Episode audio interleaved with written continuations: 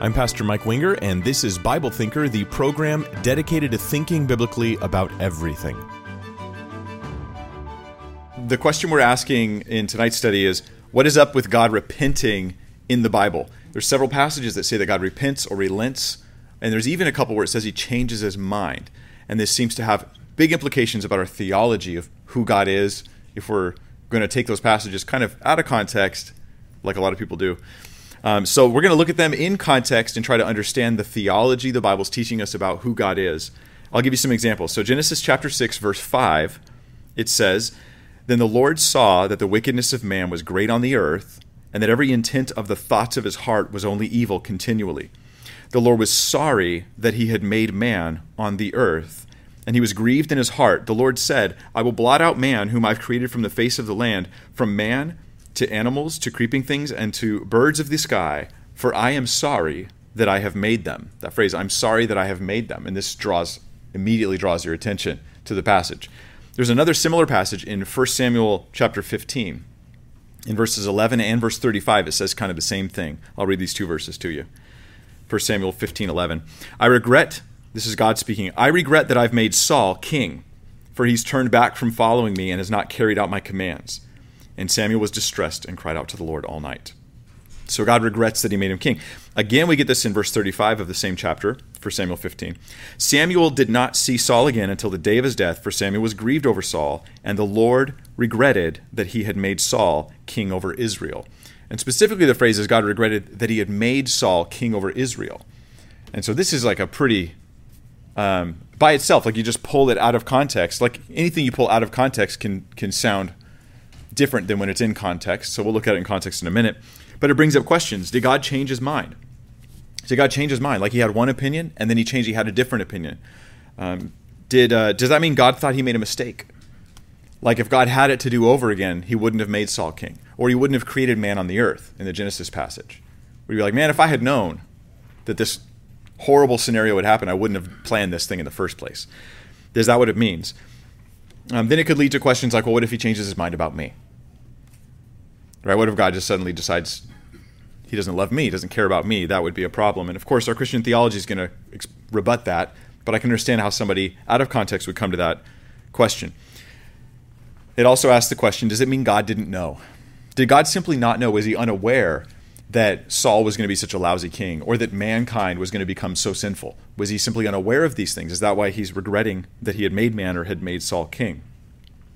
Further, then, it raises a question that comes to us not from within Christian theology, but a question that comes to us from skeptics of the Bible.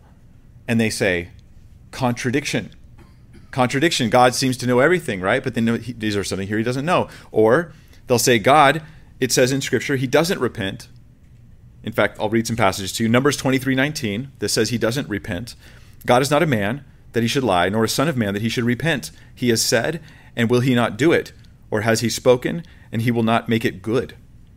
Also for Samuel 15:29, also the glory of Israel, that's God, will not lie or change his mind, for he's not a man that he should change his mind. Now that word there is repent. In fact, it's the same word repent used in the passage I read earlier, where it says that God regretted that he made man uh, made Saul king over Israel. The same Hebrew word. Okay, so God repents, God doesn't repent. The Bible says both contradiction. That's the conclusion that's that's brought there. Um, so I'm going to answer all these kinds of questions tonight. This we're going to dig into. This is the topic, and I think it's actually really neat and has something to do with the gospel of Christ, um, which I was maybe not surprised to discover as I was studying it, but I was um, very happy to, to see. So let's look at the First Samuel passage in particular, because in the First Samuel passage, First Samuel 15, this is where we're going to kind of sit for a few minutes.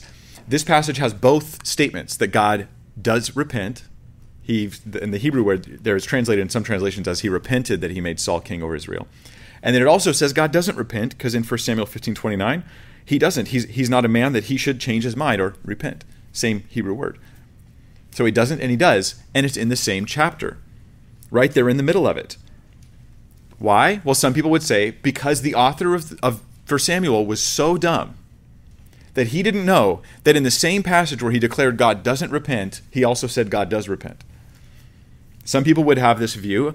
I think that um, that's a little bit silly Because if we're going to say that people are contradicting themselves when they're in the same context, in the same like statements, in the same like paragraphs, are saying two seemingly contradictory things, what we don't realize is this is just normal methods of teaching complicated issues.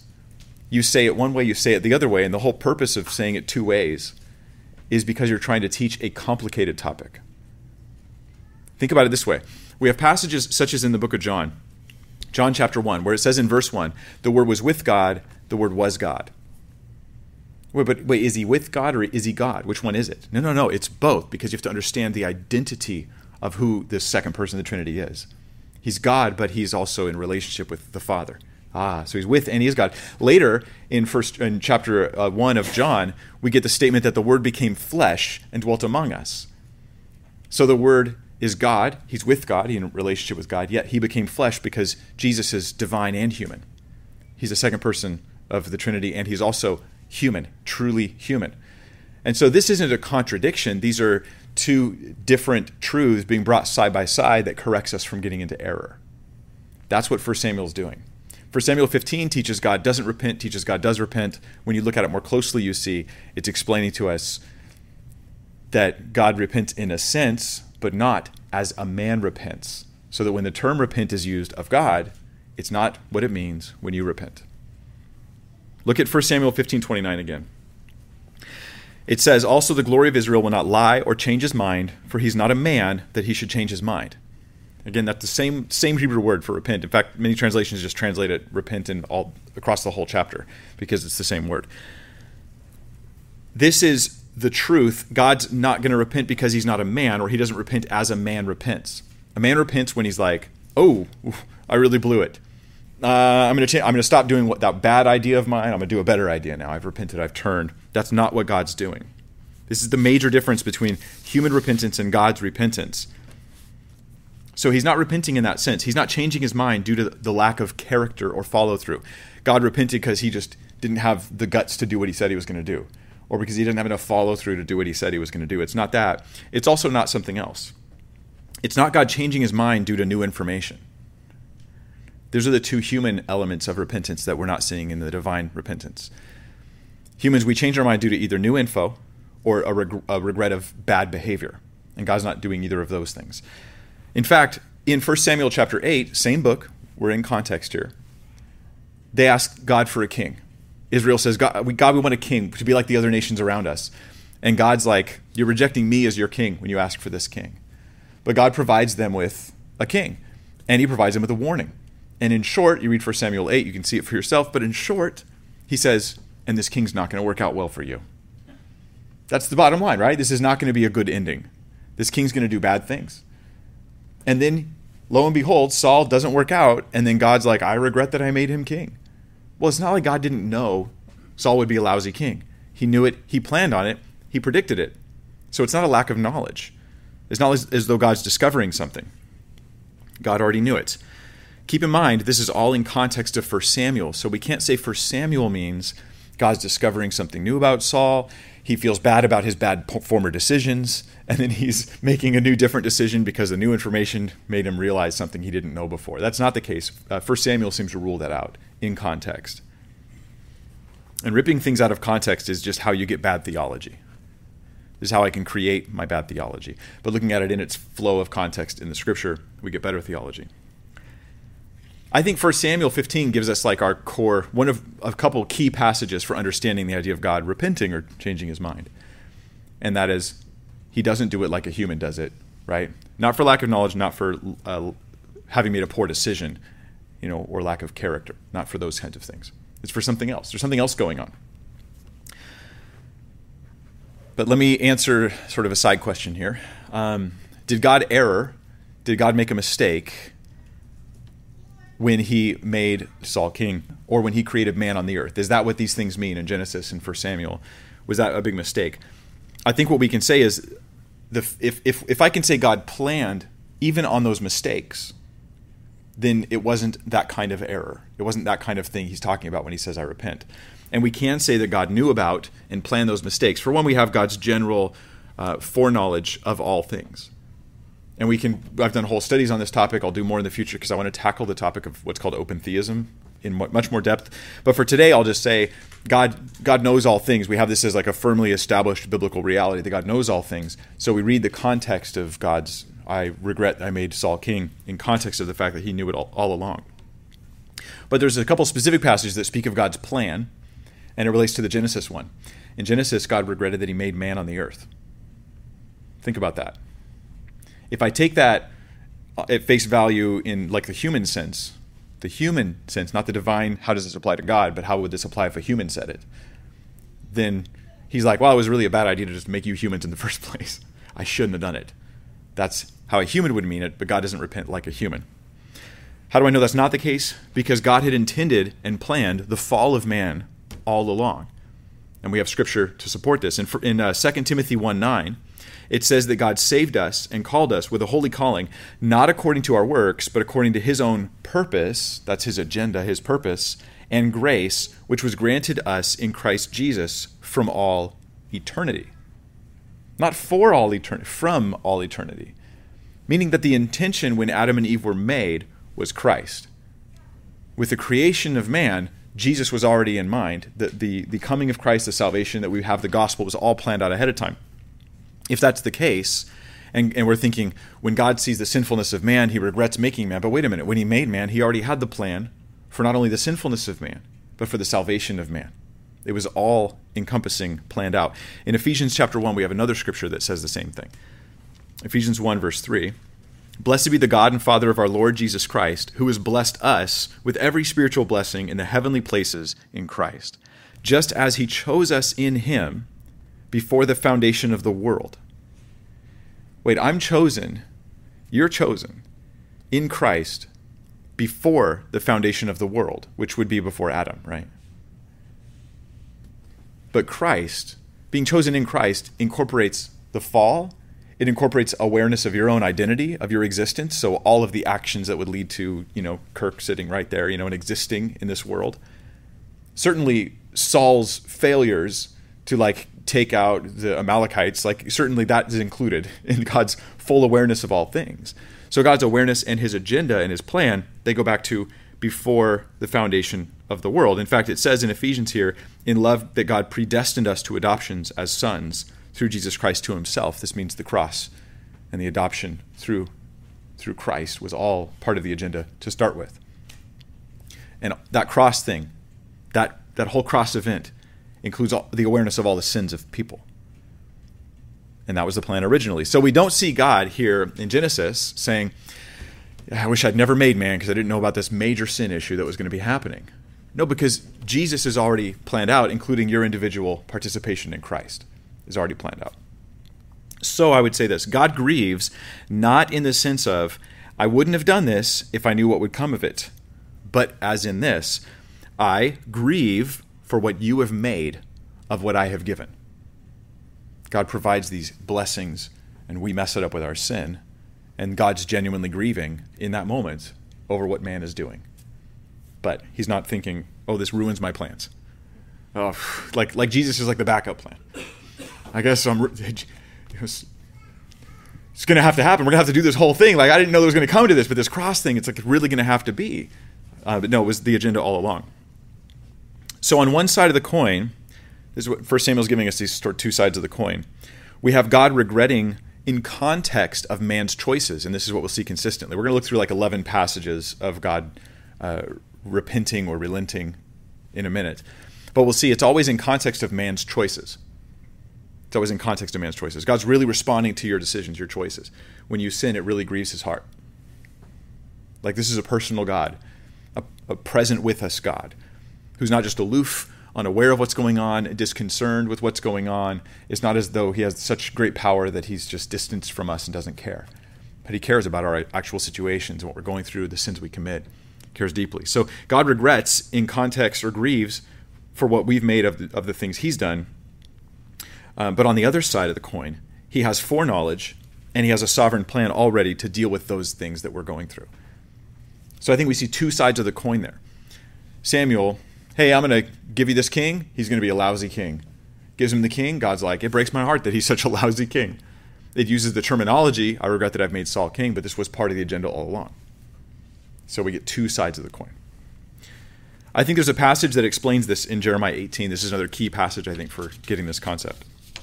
So, Jeremiah 18, verse 5, it says, Then the word of the Lord came to me, saying, Can I not, this is God speaking, can I not, O house of Israel, deal with you as this potter does, declares the Lord? Behold, like the clay in the potter's hand, so are you in my hand, O house of Israel. At one moment, I might speak concerning a nation or concerning a kingdom to uproot, to pull down, or to destroy it. If that nation against which I've spoken turns from its evil, I will relent concerning the calamity I planned to bring on it. I'm, I, i am sending out a prophet. I'm going to I'm going to ruin you. But if they turn, then I will turn from that plan. If they turn, I will turn from that plan. Verse 9, or at a moment, at another moment, I might speak concerning a nation or concerning a kingdom to build up or to plant it, which means bring blessings on it, right? If it does evil in my sight by not obeying my voice, then I will think better of the good with which I had promised to bless it. So then, speak to the men of Judah and against the inhabitants of Jerusalem, saying, Thus says the Lord, Behold, I am fashioning calamity against you, and devising a plan against you. O turn back, each of you, from his evil way, and reform your ways and your deeds. So God's repentance here is, is in, in the sense of his posture. Here's my posture towards you. I'm going to bless you. Oh, you're going to sin, sin, sin? Okay, I'm now going to curse you. Here's my posture. I'm going to curse you. Oh, you're going to turn from your sin. You're going to turn to me. I'm going to bless you. That's just that's the context. It's not that God's changing; it's that we're changing. It's think of it like this: if I placed a turn off all the lights in the room and I put a flashlight in the room, and then I just like cement this thing in place, so it's like Thor's hammer. Like you just can't move this thing; it will not be moved. And then we walk around the room in circles. And sometimes we're in front of the flashlight, we're in the light. We can see we're in the presence of the light of the flashlight. Other times I'm behind the flashlight and I am in the dark and I, I can't see my presence around me. I don't see any of these things. And it's us that are changing. I'm going from the light to the dark. And I could say, in some sense, well, the flashlight, from my perspective, is turning around. But from another perspective, it's staying exactly the same. And that's what God's showing us. His relenting is Him staying the same in His posture towards sin and us going from sin to repentance, sin to repentance, and that bringing us to darkness or light. So that's one way of, of looking at this. I think that makes sense. So there's principles we can get from this passage in Jeremiah, this kind of key passage on this, that this is the explanation in the Bible for God's repentance, because it's from God. It's like God's like, here's what I mean when I say I repent. I mean, you changed, I won't kill you. But He's not even changing there. His posture is the same, isn't it? In one sense. So he does repent or relent in that sense, but it has a context. It's always related to the behavior of man changing for better or for worse. And then so God's response to them is genuine. Why is this? Is it because God changed his mind? No, in fact, it's based on consistency. That's why he can predict it. And if you repent, I'll repent of the harm. And if and if you, you do good, I'll you know repent of this or that. It's it's like it's related to the behavior of mankind for better or worse. That's verses 7 through 10 right there. If he speaks concerning a nation to pull it down, but the nation turns from its evil, he'll relent. If he speaks how he's going to bless it, and then they do evil instead, he's going to relent of the, of the good, repent of the good thing he would have done. The application is this God will actually judge and deal with all of us according to the way we live. Like he's actually going to deal with us. But here's this beautiful application He allows U turns. That's the application. He allows U-turns. He allows you to change so that that fate that's going to befall you will not will not fall on you. This is beautiful, and this connects to the gospel of Christ. Is that here we have a world in rebellion to God, and this message is going out. No, yep, you're going to be destroyed, but turn, but turn. You turn from sin, and I'll turn from destroying you. That's the message. In fact, messages of God's wrath are always meant to turn us to God's grace. They're meant to get us to change our mind. They're meant to be a wake up call, like it was with Nineveh when Jonah went there and it woke them up, and they repented, and they were saved. Here's an example in Ezekiel chapter 18, verse 30. God speaking to Israel, he says, Therefore I will judge you, O house of Israel, each according to his conduct, declares the Lord, declares the Lord God. Repent and turn away from your transgressions, so that iniquity may not become a stumbling block to you. This is interesting because in Ezekiel, we find God's like, You're going to go to these people, but they're not going to listen to you. So God already knows they're not going to listen. He still sends out the message turn so that I won't destroy you, because it's a genuine offer. Here we have God's sovereignty and God's fr- and the free will of man really working together in scriptures. They're not like a combative thing, but they're working actually together. So if you repent in that human way, God will repent in that divine way. If you repent, oh, I, I really made a mistake, Lord. I, I'm going to quit my sin. God repents in the divine way. Well, then in my consistency, in my goodness, I will, I will allow you back into the light. That's a different thing. Okay, let's go through. Um, these are approximately 11 examples of how God is going to repent in Scripture of something he was about to do in the future. So we're just going to like systematically move through these examples, and I think we'll find them enlightening as to their application. This is something I started studying just to answer the question, but I see in it um, pictures of Jesus Christ that uh, I think is really neat. So the first one is Exodus 32.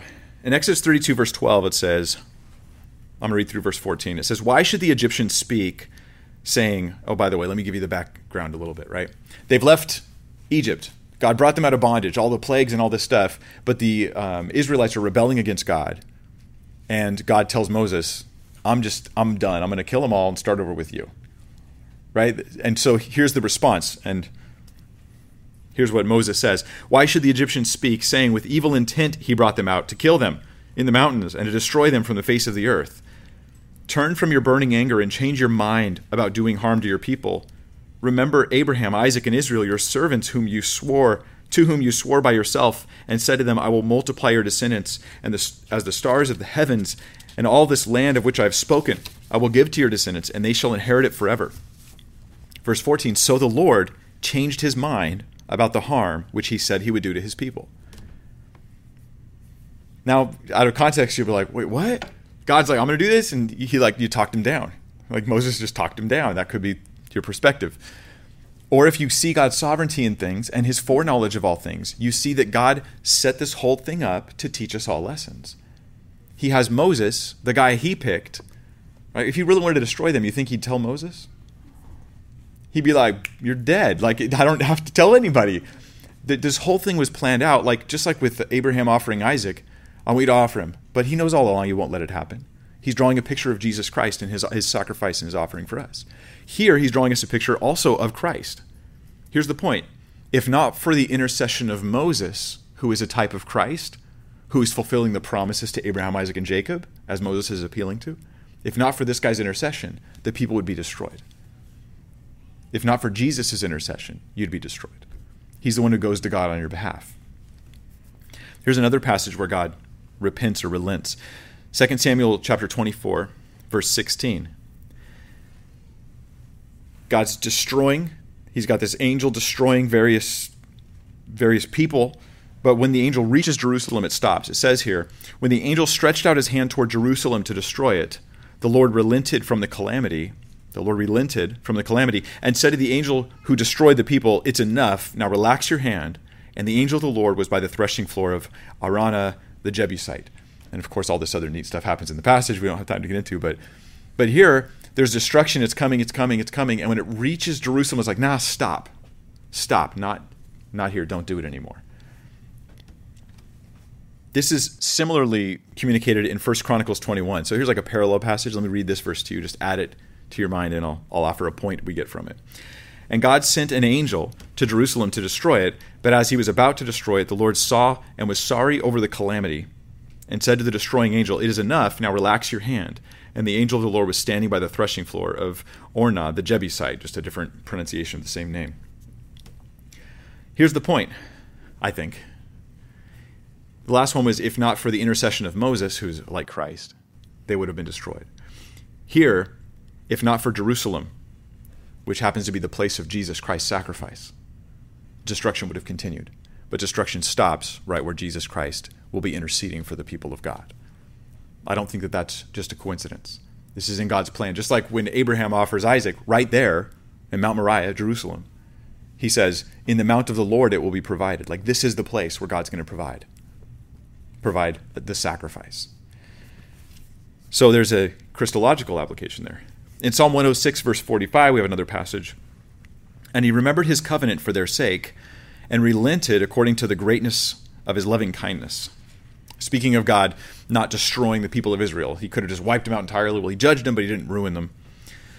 Here's the point if not for God's covenant, they would have been destroyed.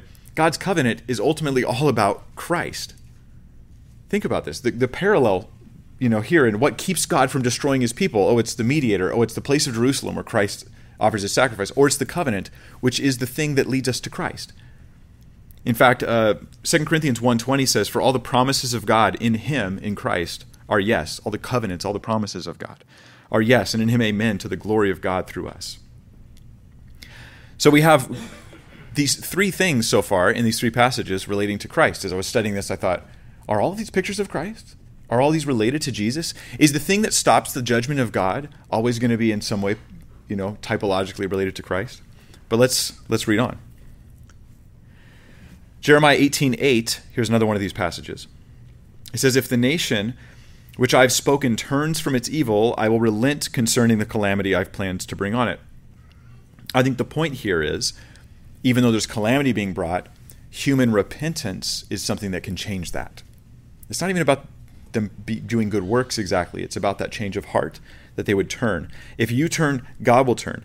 This means, of course, it doesn't depend on God changing, it depends on man changing that this man side repentance is a different thing than what God's doing. Let me read a few more of these. Jeremiah 26, 3. Perhaps they will listen, and everyone will turn from his evil way, that I may repent of the calamity which I'm planning to do to them because of their evil deeds. If they'll listen, then I, then I will get to repent. If, if they will repent, I can. Jeremiah 26, 13. Now therefore amend your ways and your deeds, and obey the voice of the Lord your God, and the Lord will change his mind about the misfortune which he's pronounced against you. Again, God's being actually consistent here, you see? He's always willing to pull his hand of wrath off people who repent. That's the message. That's the message. Jeremiah 26, 19. This is speaking of Hezekiah. It says about Hezekiah, Did he not fear the Lord and entreat the favor of the Lord? And the Lord changed his mind about the misfortune which he'd pronounced against them. But we are committing a great evil against ourselves, meaning their continued rebellions, not like Hezekiah, uh, because they won't repent. They're going to force God's hand of judgment to come upon them. But Hezekiah, he turned, and so God turned from the wrath he was going to bring onto them. Another one, Joel chapter 2. These are all similar, they're all, they're all about human repentance. Joel 2, verse 13 says, And rend your heart and not your garments. Now return to the Lord your God, for he is gracious and compassionate, slow to anger, abounding in loving kindness, and relenting, repenting of evil. Who knows whether he will not turn and relent and leave a blessing behind him, even a grain offering and a drink offering for the Lord your God? This means that there's like this this access to God's changing from wrath towards you to grace towards you. The thing that's on your side is repent. This is the gospel. I mean, this is the gospel. We have the mediator, we've got the covenants of God, we've got Jerusalem, and we've got the human part. Repent. You need to just repent. In Jeremiah 42:10, it says, "If you will indeed stay in this land, then I will build you up and will not tear you down, and will plant you and not uproot you, for I will relent concerning the calamity that I've inflicted upon you."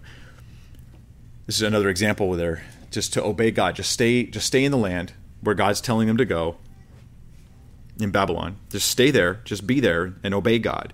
So it's not about God changing His mind. It's it's about their position towards wrath or grace uh, uh, being changed based upon their willingness to obey God. Will you turn from what you're doing and just submit? That's the idea. There's two passages in Amos that talk about this. They speak of God, quote, changing his mind, Amos 7 3 and 7 6. Let me read them to you. This is the stuff I'll get, uh, you get on like an atheist website when they're just sort of collating all these verses that are meant to contradict themselves. These verses come out of context. Amos 7 3 says, The Lord changed his mind about this. It shall not be, says the Lord. Verse 6 of Amos 7 The Lord changed his mind about this. This too shall not be, said the Lord God. And then there you go. God, God changes his mind. And if we think of it as a human, as if God's repenting as a human, again, that's a problem. But if we realize there is a different kind of divine repentance that's entirely different than the human sort of thing, it changes it for us. Let's read it in context. Amos 7, verses 1 through 6. We'll get the whole thing. Thus says the Lord uh, Thus the Lord God showed me, excuse me, and behold, he was forming a locust swarm when the spring crop began to sprout. And behold, the spring crop was, uh, um, was after the king's mowing. And it came about when it had finished eating the vegetation of the land that I said, Lord God, please pardon. How can Jacob stand? For he is small. So it's a disaster on Israel because here they gather their crops right after they're ripe. They gather them, but no, no, locusts come in and they destroy them. So then that whole year of crops is ruined. So he says, Amos is, you know, says, Lord, please pardon. How can Jacob stand? For he is small. Verse 3 The Lord changed his mind about this. This shall not be, said the Lord. Wait, so God shows Amos a dream. Here's what's going to happen Amos is like, Oh, Lord, I beg you, please don't let it happen. And God goes, Okay, I won't let it happen. Do you think this was not God's plan all along? Like, why did he show Amos? So Amos would pray, so he could not do it. Let's read on. Verse 4 Thus the Lord God showed me, and behold, the Lord God was calling to contend with them by the fire, by fire. And it consumed the great deep and began to consume the farmland. So it's another another vision or insight about the destruction by fire.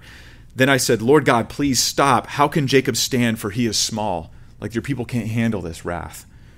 The Lord changed his mind about this. This too shall not be, said the Lord God. The application here is, is I think, pretty simple. Um, I know it's not, not going to satisfy perhaps like a hardened critic, you know, and they're, they're uh, really stubbornly in their views. But what God's doing is He's showing us, I'm going to show you wrath. I'm going to have a mediator who goes out and, and appeals and prays for, for that to not happen and then it doesn't happen. This happens immediately in context, one after another, two in a row. God appointed Amos. He showed Amos the vision. He had Amos pray. He said, I will not cause the harm. So when God's changing his mind, it's not like a human changing their mind. That's my point. In the context, it seems it's a, a lot more like there's a there's a version of God changing his mind, which is just him changing of like that posture of wrath to the posture of grace. And it's either been, you know, a mediator um, in this case with Amos. He's a mediator, which, like all the prophets, they picture Jesus Christ. Uh, Jesus is the one mediator between God and man. Like First John chapter two verse one says, "If we sin, we have an advocate with the Father, Jesus Christ the righteous." Though my sin's calling out for judgment, I have Jesus, like Amos, saying, "Oh no, Lord, Mike is too small. Don't destroy him. Don't destroy him." And I have Jesus being that inter- interceder for me. Is that a word, interceder? intercessor. There you go. I'm like interceder. I'm pretty sure that's like some sort of some sort of like joint that you make when you're cr- doing like wood craft, which might also be called carpentry, maybe. It's been a long weekend. um, I'm going to go to one more passage, Jonah 4 2. In Jonah chapter 4, verse 2, it says, He prayed to the Lord and said, Please, Lord, was not this what I said while I was still in my own country? Therefore, in order to forestall this, I fled to Tarshish. For I knew that you were a gracious and compassionate God, slow to anger, and abundant in loving kindness, and one who relents concerning calamity. In this passage, it's clear that Jonah is like, God's relenting, God's repenting, God's changing of his mind is a positive quality in his character that he's kind to those who repent. He's gracious to those who appeal to his mercies. That's the idea. Um, now, this is a really good example of this playing out because Jonah in the book of Jonah, he goes to Nineveh to warn them about God's judgment. It's going to happen unless they repent. And Jonah, he tells us here at the end of the book in Jonah 4, he's like, I knew this would happen. Because Jonah hates the Ninevites. He wants them to die. And he's like, I knew this would happen. This is why, as a prophet, it's my job to get people to repent so the bad news won't happen. Like, that's my task. That's my hope. That's my job as the prophet. Give you bad news, tell you to repent so it won't happen. It's kind of like preaching the gospel sometimes, you know? And um, and Jonah's like, I this is exactly why I don't want to go to those people because I would really just like to watch them burn. Okay, I just want them to die. Jonah hated them, and he hated them for good reason. The Ninevites were some horrific people who had done some horrible things to people that Jonah knew and loved. Right? It's to be going to the people who tortured, you know, your relatives, kind of thing, to preach repentance. And so it was a rough thing for him. Um, but God is gracious and God is loving beyond what he realized. And what happens? Nineveh actually repents. This is what Jonah says in uh, the book of Jonah says in chapter 3, verse 9. Who knows? God may turn and relent and withdraw his burning anger so that we will not perish. That was them. They were repenting, like, you know, he's going to kill us. Let's just do whatever he wants. Okay, let's just let's just yield our hearts, yield our lives. Maybe he'll turn from that wrathful anger because our hearts changed, because our lives have changed. And they go on. When God saw their deeds, Jonah 3:10, that they turned from their wicked way, then God relented concerning the calamity which he had declared he would bring upon them, and he did not do it.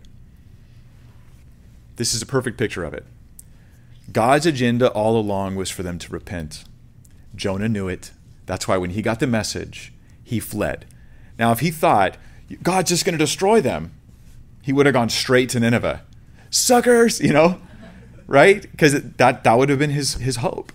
But he knew all along that the message of God's judgment was the hopefulness of it is that it gets you to turn so that you might be saved.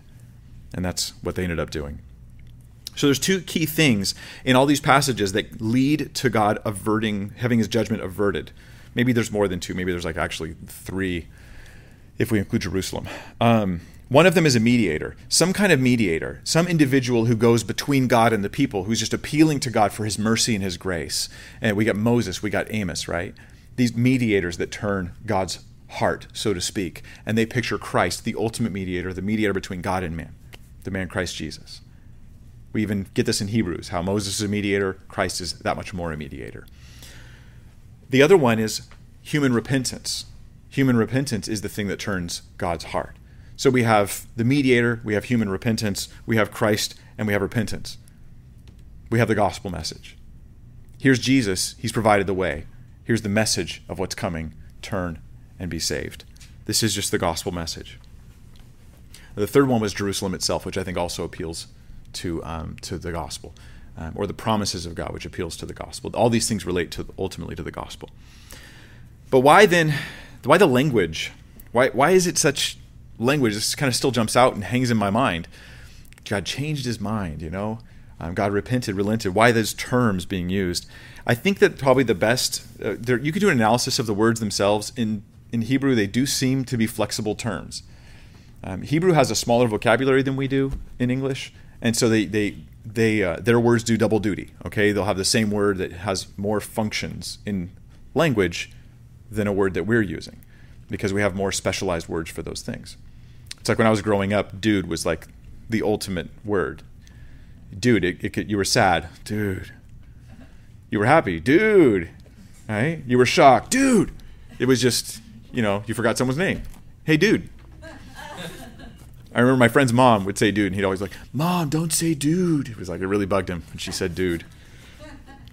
I still say it every once in a while. I'll catch myself saying dude, and I'm like, oh, I feel, I don't know, I feel like kind of silly when I do it now, but whatever, dude. so there's there's an element of that I think that's there. It's just that you know words you know are kind of doing double duty in some cases with Hebrew, but there's something I think that is probably more on target for explaining why these terms are being used, and it's it's a term anthropomorphism. Anthropomorphism is where you get like you know anthropos like man, which means man, and morph like I'm I'm assigning a human quality to something that's not human, just so I can better explain it to other humans. That's the idea. We do this with um, with animals. We use anthropomorphisms. We talk to, to about animals like they're humans like we give them more opinions than they really have about things, you know, sometimes and stuff. If you define anthropomorphism, it's just that. When you describe non human things as if they were humans, and the reason you do it is to better understand them from a human perspective. That's the reason why we do it, to better understand them from a human's perspective.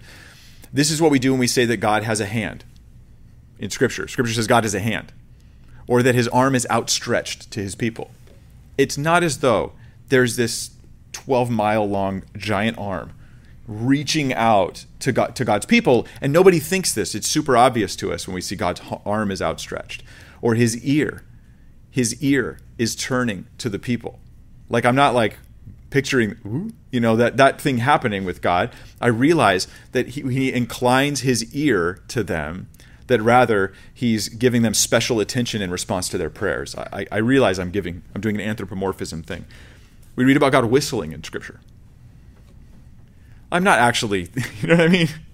Like, I'm not actually thinking, like, if we only had space telescopes back then, we would have, like, we would have heard the, it was a really bad whistle. My mouth's too dry. So I can't whistle, but we wouldn't have heard this, like, in the telescopes. Like, oh, we've received whistles from God. Um, actually, that wouldn't even work in space, anyways, right? Still, nobody would hear it. I don't know. Science, something. I think we understand, though, that these terms, when used of God, they mean something similar to, but different than the way they're used of people. That's the nature of anthropomorphism. It means something similar to, but different than when you use the term of people. God's arm is outstretched, different than my arm is being outstretched to you.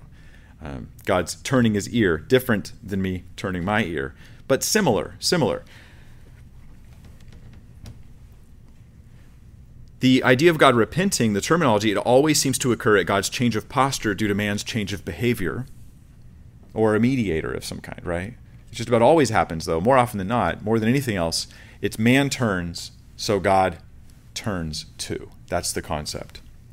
Man is wicked, so God goes from blessing, you know, I'll be fruitful and multiply. This is Genesis. Be fruitful and multiply. I'm blessing you. I'm blessing you. Man's super wicked, so God turns. I'm going to destroy you and start over with Noah. But the blessing, the ultimate blessing, still there. The plan was all in place the whole time. Israel's in sin, so Israel's general blessings turn into I'm going to humble you. And then when they turn back again, God goes, Now I'm going to bless you. God's actually being consistent because of the sin of man. So here's the my final analysis. Then we'll go to your guys' questions and thoughts. This is this is the thing for tonight because I didn't have time to prepare the Mark study, which we'll do next week. Um, did God change his mind? Uh, no, not in the human sense, but in a divine sense, we anthropomorphically talk about God changing his mind. What he did change was his posture towards people because their behaviors were becoming more wicked or they turned from the wickedness. Does it mean that God thought he made a mistake? No, God didn't think he made a mistake. The whole thing was in God's plan all along. He's using all of it. It just means that God really cares and is really interacting with us in real life right now. You know, I experience this moment like it's real. It's like I'm, I'm, I'm really here. I'm really experiencing this stuff. And this stuff reveals that God is too. He's experiencing these things with us. You know, and, and he says, you know, mourn with those who mourn, weep with those who weep. I think God does. I think he's mourning with us who mourn and weeping with us who weep. And I think we're seeing this happen in real time as well. God really cares. So if you're worried, what if God changes his mind about me or you? No, that's not going to happen. You're in Christ, you're in the love of God. End of story. Does it mean that God didn't know? No, no, because he even predicts this stuff. He even predicts that the king's going to be a problem, and then he, he grieved that the king's a problem. He predicts, you know, in in uh, Ezekiel, Isaiah, Jeremiah, he's like, they're not going to listen to you, but go and tell them if they'll listen, I'll change my mind about them. They really have the chance to change, but I already know what they're going to do. I already know the choice they're going to make. So I think we're seeing God's sovereignty and human responsibility or free will that are coexisting in these exact concepts and passages. So God knows what you'll do, and He knows what He'll do in response to what you'll do, and He knows what He would have done if you would have done something else. So God really responds to you, and that, that might be the the biggest takeaway is that in your life right now you might have compromise, you know that, or or, or you're not even in, in Christ, you're not even Christian, and you don't realize how important it is that right now, today, you repent of those things and you turn to God, and then God will respond to that repentance. Whether it's as a Christian compromise in your life in your walk, don't don't wait on it don't just hang on it. Don't just be like, I'll just wait and wait and wait and wait and wait because you're going to keep reaping what you sow and it'll get worse and bigger. But if we turn our hearts to God right now, then his posture towards us and those things changes too. So it's like there's just a sense of urgency that your life is really interacting with God who made all things and is right with us in the moment. Let's pray. Father, we thank you for the fact that you're here. You're with us. We thank you, Lord, that your your heart um, is for people to turn from sin, to turn from compromise, self-destructive things, like you said to the to Israel. Why? Why will you die like this? Just turn from your wicked ways and live. And I feel as though you're saying that to us every day, even right now. That though our, our future might have problems coming our way because of compromise, because of sin or because the worst of all, the actual just rejection of the gospel of Christ, that there is yet right now the opportunity to turn to you and see everything totally change. And we're grateful for that. We're so grateful for the mediator we have, for the intercessor who goes before us, for the one who died there in Jerusalem, uh, there where God provided the sacrifice for us. We're just so grateful, God. We pray for wisdom to understand uh, how the scriptures talk about you with sometimes human terms but the scripture yet is careful to differentiate you from humans in important ways. And we pray we would just have uh, a theology that represents the truth of who you are. In Jesus' name, amen.